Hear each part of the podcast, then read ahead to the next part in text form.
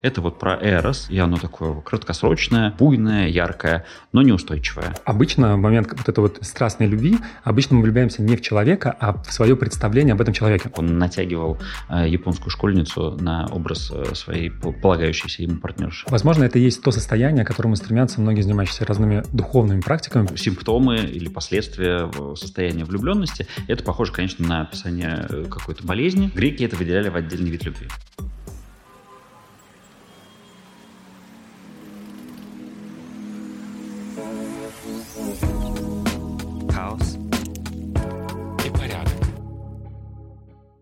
Приветствуем всех изыскателей и изыскательниц. С вами «Хаос и порядок», и в этом выпуске мы ищем ответы на следующие вопросы. Какие четыре типа любви существуют? Почему люди не способны на долгие отношения? И если говорить про дружбу, есть ли в дружбе место любви? В чем отличие любви от влюбленности и в чем вообще химия любви? И, конечно, как полюбить родителей, если детство было так себе? Меня зовут Антон Лужковский, я соведущий подкаста «Хаос и порядок», и я сегодня с собой принес пленку. Это пленка из э, фотоаппарата, и я все никак не могу донести довести ее до проявки. И меня ждет встреча с прекрасными фотографиями, которые я снимал на протяжении этого года. И это для меня про любовь. Вау. Потрясающе, что в 2024 году есть люди, которые снимают на пленку. Антон еще слушает винил. Да. Слово. Меня зовут Александр Лазовский, я тот, кто принес с собой сегодня духи с афродизиаком. Это тот момент, когда жалеешь, что ни подкаст, ни YouTube не передают запахи. Да, возможно. На самом деле я ни разу не пользовался, потому что они супер сладкие и мне явно не подходят. Это, знаешь, типа сувениры, привезенные откуда-то. Мне, кстати, с Бали их как раз привезли. Вот. Но для сегодняшнего выпуска подходит идеально. Отлично. Давай разбираться с, с любовью. Да. Вообще, что такое для тебя вот слово «любовь»? Ты на что для тебя вкладывается? Ну, так как мы с тобой уже разобрали его на части, мне сложно абстрагироваться, но я mm-hmm. попробую. Я думаю, что это про что-то смыслообразующее, во-первых. Во-вторых, про что-то светлое и доброе и приятное. Все. Да, mm-hmm. вот эти две, две главные вещи. Прикольно. Для меня любовь – это нечто разбросанное, как пазл по вселенной. И такое ощущение, что вот пока я живу, я везде вот эти вот кусочки пазла нахожу. Но, честно, целую картинку для себя я до сих пор не собрал. Я слышу это про разные, в разных практиках, в разных направлениях. И сегодня мы с тобой будем наводить порядок. Вот, интересно, может быть, как раз сегодня она до конца досложится. Ну, это очень интересно, потому что мне кажется, что большинство наших слушателей предполагает, что любовь – это не про то, что надо как бы собрать пазл из разных частей, а это скорее одна единая половинка, которую надо добрать, вставить туда, и все становится хорошо. Да, и тут мы вспоминаем про то, что любовь бывает разная. Она бывает не только к противоположному полу или к своему партнеру. Она также может быть и к родителям, она может быть к стране, она может быть к друзьям. И к фотографии. И к фотографиям, да, и к духам. Да, будем со всем этим разбираться. Да. Нам помогут в этом древние греки, потому что именно они начали делить любовь на четыре составляющие, и они выделяли как такую самую возвышенную часть э, любви, э, которая не обязательно связана с каким-то человеком, а может быть это сугубо индивидуальное переживание индивида, и называли это агапы. Да, такая возвышенная, чистая любовь, не имеющая даже часто какого-то определенного направления, например, предмета, из-за которого она возникла, это такое всепоглощающее состояние любви и да. блаженства. Я думаю, что всем знакомо слово «эрос», потому что вот это второе, на самом деле, название, и э, им любовь не ограничивается, это только вторая часть. И это уже про э, такое страстное, про телесное. Да, и есть любовь то, что назвали филия, это такая любовь дружеская, такая братская, бади-любовь, и женская в том числе э, любовь между собой, такая хорошая, хорошая дружба, любовь. И сторги – это любовь э, родительско-детская. Греки это выделяли в отдельный вид любви. Да. Давай по порядку. Э, Саш, расскажи про агапы. Как ты это чувствуешь? Бывает ли это с тобой? Да, я думаю, что, например, будет лучше всего, потому что у меня бывают периоды в жизни, они чаще происходят в путешествиях, иногда в обычной жизни. Например, я еду куда-то, еду за рулем своего автомобиля, и я понимаю, что мне нахлынывают такие чувства безусловной там, счастья, радости и любви ко всему, к этому миру, к своей жизни, к окружающим. При этом я часто в этот момент нахожусь один, и происходит какой-то процесс, который не имеет ни начала, ни, конца, то есть момент какой-то поездки, в этот момент меня просто накрывает волной там, любви и блаженства. Впервые это несколько лет назад я поймал как раз, когда ехал на машине. Потом начал замечать, что это легко происходит в путешествиях, когда я на природе. И в этот момент, например, я был на Фарерских островах, это просто меня накрывало там семь раз за одно путешествие, за, за неделю. Вот. Ну и периодически вот бывает в обычной жизни, в городе накрывает такое ощущение блаженства. Я же вспомнил, был такой фильм, я не могу вспомнить, как он назывался.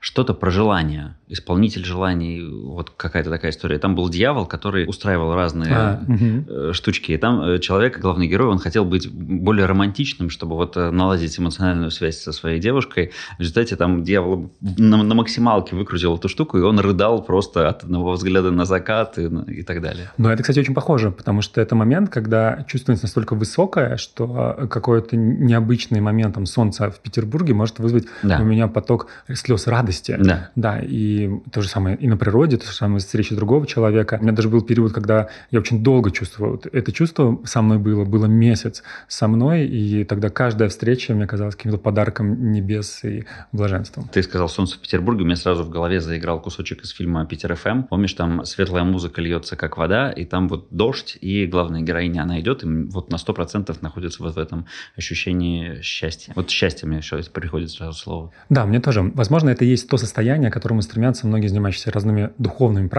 прийти в момент, чтобы это было всегда. Вот давай посмотрим, есть ли у нас способ, как к этому прийти. Давай, очень интересно. Как? Да. Мое ощущение, что ключевое – это не идти.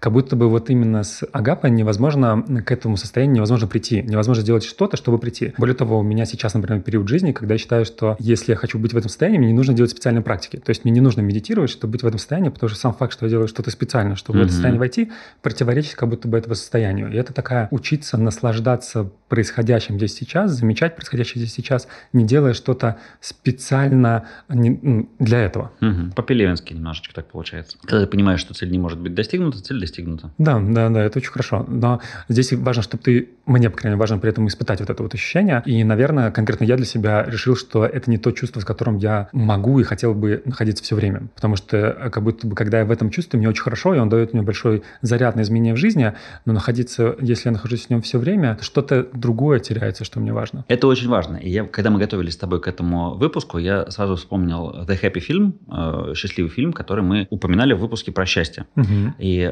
там его автор показывал такую диаграммку красивую, связь э, продолжительности жизни и э, уровня счастья, на котором находится человек. И э, там есть вот такое страстная любовь, он это называет, и на страстной любви пара взлетает до небес сразу же, но очень-очень недолго там держится и падает вниз. А на сострадательной любви, как он это говорит, тут у нас завелась, завязалась дискуссия на тему того, как правильно это назвать, потому что по-английски он называет это compassionate love, она напрямую переводится как сострадательная. Мне не очень нравится название сострадательная сострадательная любовь, вообще включение страдания в любовь.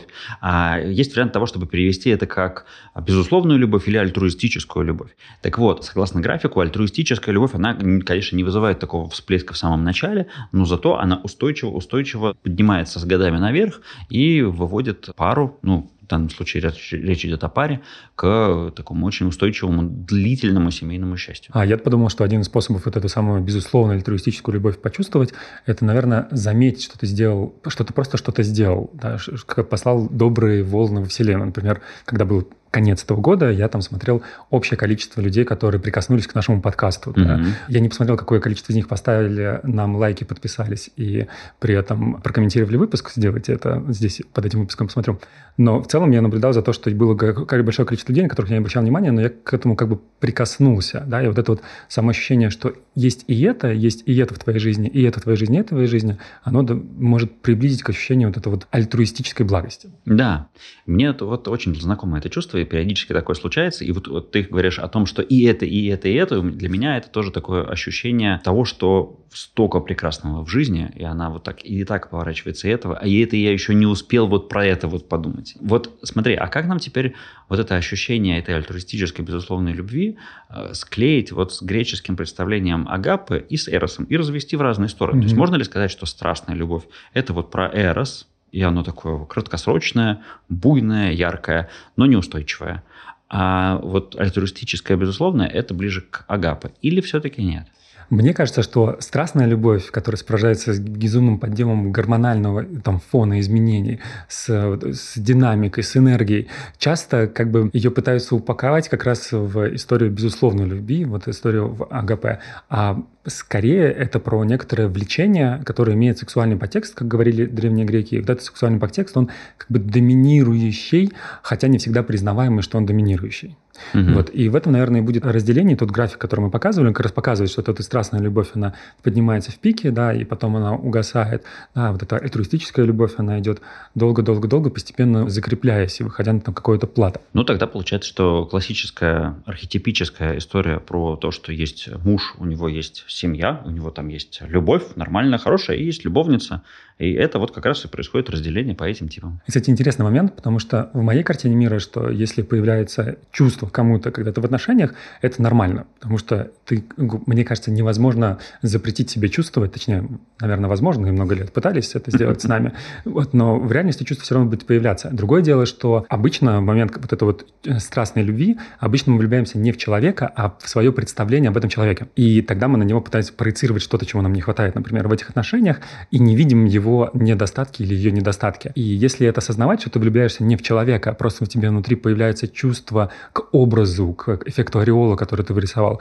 то и, тогда... В, и на самом деле ты стремишься к тому состоянию, которое ты испытываешь, думая или представляя себе, или находясь с этим человеком. Да, то тогда эти чувства можно привнести в текущие отношения, да, например, может быть, изменив что-то в том же самом сексе, может быть, изменив что-то в способе совместного досуга, да, что-то легкое, простое. Мы, у нас был выпуск про секс и о том, как поговорить в отношениях по поводу секса. Послушайте, если вы еще не слушали. Вот. И тогда получается, что можешь оставаться вот этом, ну, в безусловной любви, при этом добавляя нотки страсти, и тогда это будет не плата, а все-таки хоть какие-то волны. А я, знаешь, о чем думаю? Была такая серия «Черного зеркала», в котором в глаза людям были уже встроены там, мониторчики, и можно было силой мысли управлять тем, что ты видишь.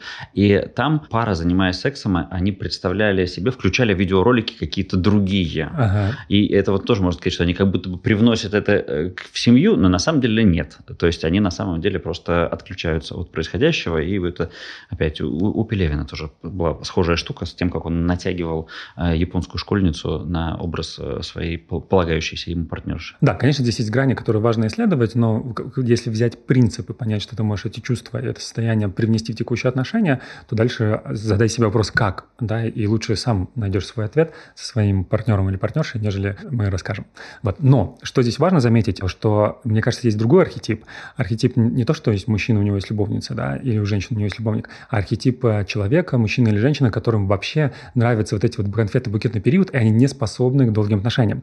И это интересно, что действительно во время вот этой вот любви Эреса возникает настолько сильное изменение гормонального фона, дофамин вырабатывается моментально, в гигантском количестве, потому что ты ждешь, что вот оно будет подкрепление. Серотонин просто блещет со всех сторон. Норадреналин поднимает, сердце становится, ведется быстрее. Тестостерон тоже выделяется в большом количестве количестве, что, соответственно, поднимает общее такое ощущение, ну, и самоощущение себя, например, мужественность, если мы про мужчин говорим, и динамику. И это, по сути, на мой взгляд, гормональная зависимость. Вот эта вот история, что я получил, я добился, я пошел следующему, что это, ну, это реально зависимость от гормонов, которые впрыскиваются в мою кровь, там вырабатываются в щитовидке, и... Э, ну, я просто смотрю параллельно на список вот этих вот гормональных изменений и прочих, там э, ослабевает иммунитет, нарушается сон и аппетит, ухудшается концентрация внимания, внимание, способность логически мыслить, это все вот симптомы или последствия э, состояния влюбленности. Это похоже, конечно, на описание э, какой-то болезни, такого болезненного состояния. Mm-hmm. В принципе, если бы мы просто так это подвесили, то наверняка это бы выглядело не как влюбленность, а именно как э, какое-то заболевание. Но если ты говоришь об этом как о гормональной зависимости, то я сразу вспоминаю крысок, которым давали возможность нажимать на кнопку для того, чтобы получать удовольствие. Я уж не помню. А, им, им просто электродики в мозгу замыкали э, центр э, удовольствия.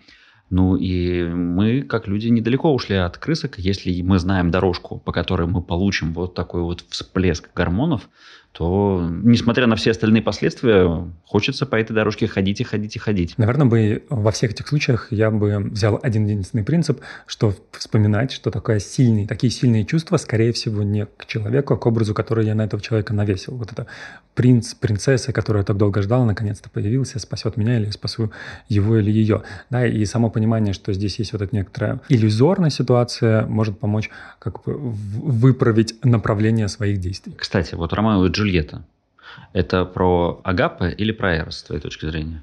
С моей точки зрения, это про Эрос, и с моей точки зрения, честно, э, сейчас, может быть, у нас будет много комментариев хейтерских, но, честно говоря, я не понимаю такого бума вокруг Ромео и Джульетта, да, потому что Джульетте было 13 лет, и в свои 13 лет, понятно, что другие времена, другие нравы, но в свои 13 лет, испытав, э, в принципе, будучи в пубертате и имея гигантское количество и так гормональных изменений, она так сильно влюбилась, да, что пошла на очень необычное решение, да, и в том числе покончила с собой.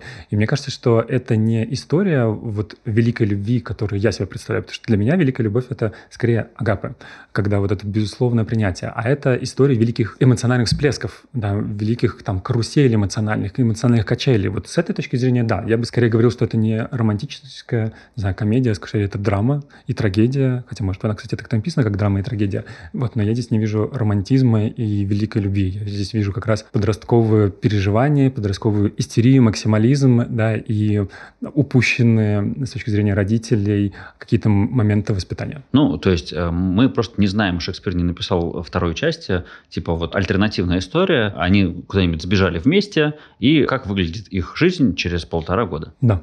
Безусловно, мы этого не знаем, и что там будет потом, тоже непонятно. Как знаешь, кстати, недавно был фильм, вышел «Май декабрь», и он как раз тоже про исследует тему любви, потому что там как раз еще и запрещенный вариант, когда очень большая разница в возрасте между женщиной и мужчиной. Женщина была учителем, а мальчик был учеником, mm-hmm. и она даже отсидела после этого, и потом, спустя там 20 лет, они все еще вместе. И фильм документальный есть, и есть художественный. Оба исследуют вопрос, а точно ли это была любовь? Mm-hmm. А точно ли это была любовь, или это был вот этот пик эмоциональности, mm-hmm. который, за который закрепились и дальше жили, исходя из его воспоминаний, и были там какие-то другого рода вещи, не знаю, те же самые манипуляции, потому что мои коллеги, например, психологи говорят, что очень сильные проживание вот этой вот страстной любви Эроса, она всегда связана с психологической травмой, которую ты думаешь, что ты сможешь залечить за счет следующего человека, который к тебе придет. Поэтому они рекомендуют вообще бояться, когда такие чувства поднимаются, что, возможно, происходит процесс ретравматизации. Лично я думаю, что эти чувства прекрасны, как и любые чувства. Просто нужно понимать, что есть песни, которые останутся с вами на всю жизнь, а есть песни, за которых будете танцевать только этим летом. Да. Так, хорошо. Давай добавим третий вид э, любви. Это филия. И греки mm-hmm. говорили о том, что это дружеская любовь. И здесь вот у меня есть очень четкий пример сразу же перед моими глазами. У меня так по, по киношкам сегодня. Говоря про Ромео и Джульетту, я все, прежде всего думал про 90-х годов экранизацию с Ди Каприо. Да, не помню, как девочку звали, но... Ромео, саунд... Ромео саунд... должен умереть, я помню название. Может быть, э, саундтрек был Cardigans. Uh-huh. И касательно филии, это, конечно же, свой среди чужих, чужой среди своих, потому что, на мой взгляд, это э, фильм как раз-таки самое главное о чем? О мужской, даже не дружбе, а о дружбе, которая переходит в любовь. При этом это группа мужчин, которые там, прошли через революцию, гражданскую войну вместе, там у них много всего, понятно, накоплено. И это любовь к одному конкретному то есть вот есть один конкретный, которого они все безумно любят. И у Михалкова гениально сняты эти сцены с э, вот этой параллельно гениальной музыкой. Вот для меня вот именно там как раз пример этой самой филии. Прикольно. Я просто вспоминаю свою компанию друзей. Да, у меня есть несколько компаний в зависимости там, от разной там, тематики досуга. И я понимаю, что мы приходим друг к другу, говорим, я люблю тебя. И это совершенно конкретно понятные слова и понятные чувства, да. Это значит, что мы друг за друга и готовы постоять, мы друг друга готовы поддержать, и одновременно мы друг другу готовы сказать что-то, может быть, неприятное другого человека, потому что мы верим там и хотим, чтобы у него было лучше. Это какие-то очень понятные вещи, и, наверное, самым ключевым показателем для меня здесь является, когда мы можем, например, месяцами или полгода не видеться, потом встретиться, и все продолжится, как будто бы этого не было. Да? Есть какая-то связь за пределами досуга. При этом есть ряд отношений, которые исчезают, как только совместная деятельность исчезает. Да? Ну, рабочие отношения такое самое частое, и не кроме рабочих отношений, это, может быть, и какие-то, например, со студенчества у меня остались несколько людей, с которыми мы хоть года прошли вместе, а есть те, кто отвалились. Вот. И, пожалуй, это те люди, с которыми я чувствую, что меняется у них, у меня меняется мировоззрение, но наше мировоззрение друг друга не исключает. То есть ну, изменения, которые друг друга в голове, оно не исключает, и мы вот вместе идем.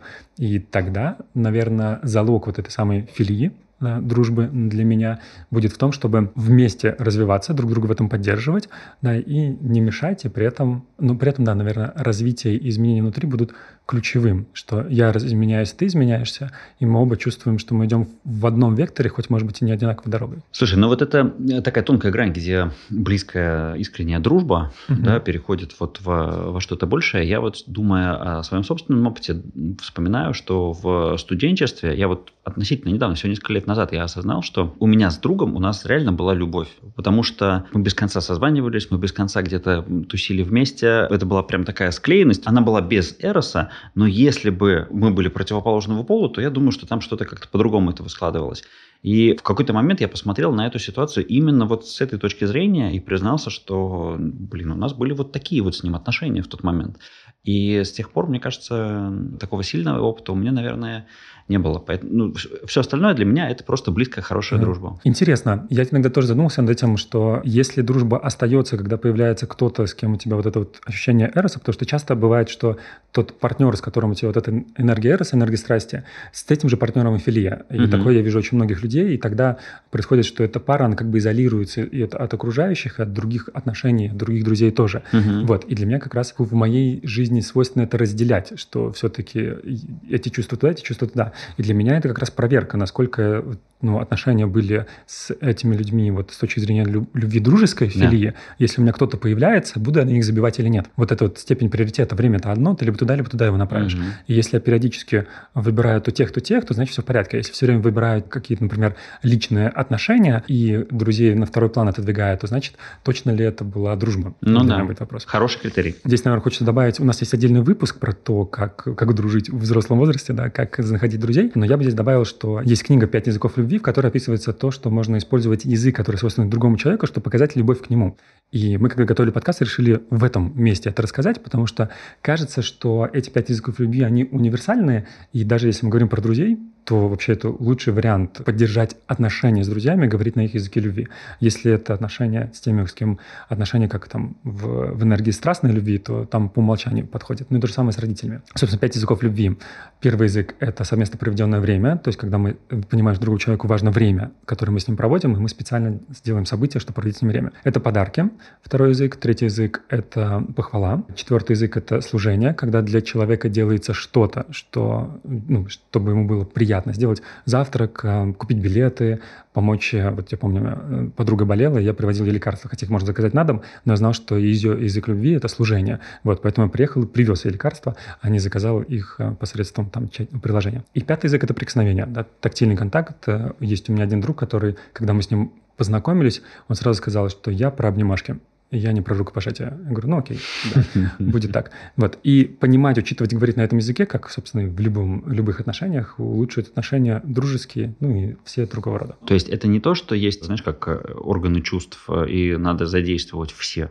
Здесь тоже не то, что надо задействовать все языки любви, важно учитывать, какие конкретно подходят твоему визави. Да, здесь важно понимать, какой язык любви ведущий. Обычно их несколько. Часто ну, современные исследователи говорят, что вообще нет такого жесткого деления, что там целый микс, но у каждого есть какой-то ведущий. Например, когда я прочитал эту книгу, я со всеми друзьями обсудил, какой у них язык любви, э, пометочки для себя сделал, чтобы помнить, и стараюсь до сих пор на этом языке любви с ними говорить, просто потому что любые отношения требуют поддержания, и это самое поддержание, в том числе то, что мы говорим на языке, понятном нашему другу, либо партнеру, партнерше. А либо родителю, либо ребенку. Потому да. что у нас еще есть сторги, четвертый вид любви, согласно грекам. Это любовь семейная, любовь родственная. И э, ну, это точно как бы какая-то отдельная история. Я, во всяком случае, здесь могу, как отец, сказать, что ну, такое сравнение. Да? Этим летом я ехал на кабриолете впервые в, в своей жизни. Я прошел определенный путь для того, чтобы все-таки там вот, вот и, и крыша снялась, и погода хорошая, и, и, и вот это все.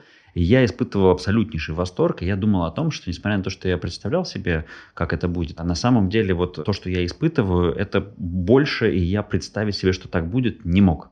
Так вот, с ребенком точно так же, только гораздо сильнее. Это невозможно себе представить, невозможно передать, невозможно описать. Это вот если говорить о любви от родителя к ребенку, от, э, от ребенка к родителю по-разному бывает, потому что отношения бывают разные, ну и, конечно же, еще и во времени это все меняется. Одно дело, когда тебе один год, два, три, другое дело, когда тебе 15. Да, ну и после 15 это тоже далеко не всегда легко людям бывает сказать, что я люблю своих родителей, или там после фразы «я люблю» всегда есть «но», или «несмотря на я люблю», то есть там есть очень много всего, и исторга это такая, наверное, это тоже сложно для объяснения любовь но легкая, когда ты хоть раз ее почувствовал. Для меня это вот фраза звучит «поддержка рода». Мгм. Вот когда я чувствую поддержку рода, то тогда это вот про любовь сторга. Медитацию на эту тему есть, когда ты представляешь людей за тобой, твое поколение, их родителей, их родителей, все кладут руку, и после этого поток энергии, мы вышли в такую медитацию, поток энергии идет через всех, и ты чувствуешь поддержку рода.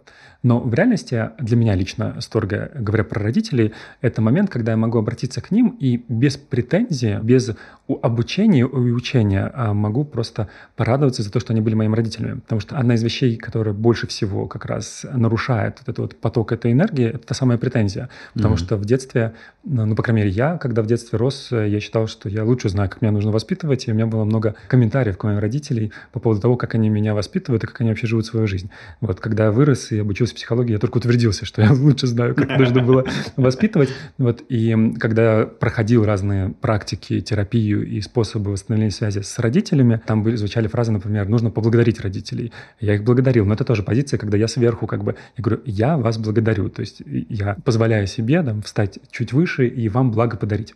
Вот, история была про попросить прощения. И там тоже была история, что вы, конечно, не очень, но я вас прощаю. Мгм. Вот. А недавно я услышал как раз другую, другого рода практику, она называется покаяние, когда идея в том, что нужно покаяться перед родителями, не простить их, а именно покаяться. И я ее прочитал из соответствующей книги, она назыв- называется «Пока я не я», Мгм. вместе покаяние, такой вот интересный Пока я не я. да, Интересно, да, красивая да, игра. Да, да, очень красивая игра слов. И практика, которую я вот сейчас делаю, вот прямо сейчас, вот я в моменте, там у меня родителей уже нет живых, поэтому я пишу письма, и каждый вечер я стою на колени, пишу письмо. Оно обычно начинается с воспоминаний, которые ко мне пришли за день, и потом я говорю про свои чувства искренние, которые у меня были из этих воспоминаний. И потом я каюсь и прошу у них прощения, прошу у них покаяния за то, что я ставлю себя выше их, требуя, чтобы, ну, требуя или желая, чтобы они как бы исходя из моего желания, меня воспитывали, исходя, учитывали мои эмоции, потому что это мои эмоции. То есть, когда я внутри системы иерархии говорю, что я лучше вас понимаю, что вам нужно делать. Потому что любовь Сторги, она говорит о том, что родители — это такой мудрец беспрекословный, да, и то, что он, его мудрость может не подходить под твою вселенную, да, но он все равно остается мудрецом. Такая очень сложная структура, но очень сама практика очень легкая, и я почувствовал эффект буквально после первого раза, прям внутри стало легче, там нужно 40 дней делать, у меня сейчас шестой день, вот, я планирую все дни сделать, и это очень хорошее, я чувствую очень хорошее восстановление как раз связи. То есть, в принципе, весь прошлый год я занимался как раз темой с семьей, и я понимаю, что это как вот вишенка на тортике, то есть тема про покаяние вместо благодарения, прощения и всего остального, вишенка на тортике, чтобы встать на свое место и стать сыном для своих родителей, а не психологом, коучем, МСС, одним из 40 в этой стране, вот, который лучше их знает, как нужно воспитывать меня.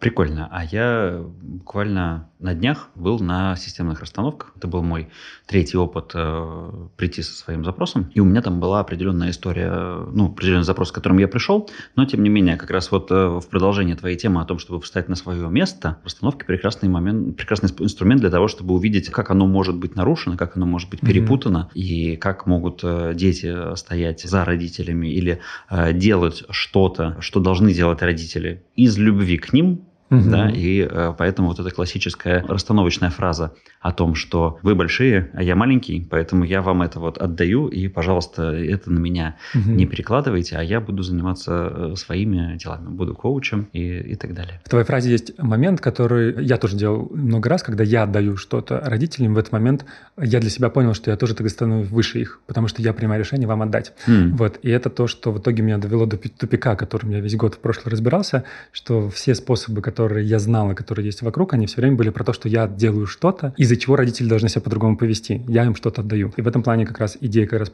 покаяние для меня, она как раз не про то, что я вам что-то отдаю, а про то, что я признаю, что я признаю, что я маленький, а дальше вот что будет, то будет. Вот, да. например, такая. Угу. Прикольно, прикольно, хорошая штука. А и касательно любви, мне кажется, я рассказывал про это в каком-то из выпусков, про то, как я был в храме всех религий на Бали на церемонии единения с родом. И там действительно несколько таких ступ, куда мы делали подношения. Каждая из них – это еще одно колено. И в итоге там было, я уже не помню сколько там, 128 предков. И ведущий, он говорит о том, что бабушки, они ведь любят своих внуков, дедушки любят своих внуков, прабабушки тоже любят своих внуков. Может ли быть такое, чтобы они не любили своих внуков, даже если они их не знают? И говорит, вот представь себе вот эти все 128 человек, которые стоят, они все тебя любят. И вот это был катарсис этого всего, и это было как раз очень, очень, очень мощное чувство любви, которое я испытал. Да, даже сейчас чувствую это чувство такое наполнения внутри mm-hmm. происходит, потрясающе. Наверное, здесь я в завершении скажу, что как раз практика, которую делал весь прошлый год, она супер простая, она про то, чтобы рассказывать истории из детства, только позитивные. А, потому что когда спрашивают, иногда мы друг друга спрашиваем среди друзей, иногда на Новый год спрашиваем, да, как вы в детстве проводили Новый год, а что вы слушали, какие у вас были книжки. Вот, и у меня какой-то был принцип рассказывать такие трагичные истории, как-то я привык, а потом начал рассказывать хорошие истории. Mm-hmm. что хорошего было очень много. Вот. И мне кажется, это очень будет ресурсным, если вы, например, ходите на терапию, когда в следующий раз вас спросят, а что у вас было в детстве, рассказать хорошую историю. Да. Потому что привычка говорить о плохом, она, это нарративная психология в данном случае, она формирует в нас некоторый образ этого самого прошлого, и иногда его нужно просто перезаписать, рассказывая про то, что вообще там хорошего было тоже дофига. Mm-hmm. Да. Я, например, понял, что у меня не было ни одного плохого Нового года. Все Новые года были просто потрясающие, несмотря на то, что происходило в семье. Вот, и это а, очень ресурсное воспоминание. Круто. На этом будем сворачиваться. Давай обсудим, какие у нас есть новости. Для тех, кто слушает до конца. Блог для тех, кто слушает до конца. Из самых свежих новостей я вчера впервые был на стендапе. Отчасти это связано с нашим выпуском про любовь.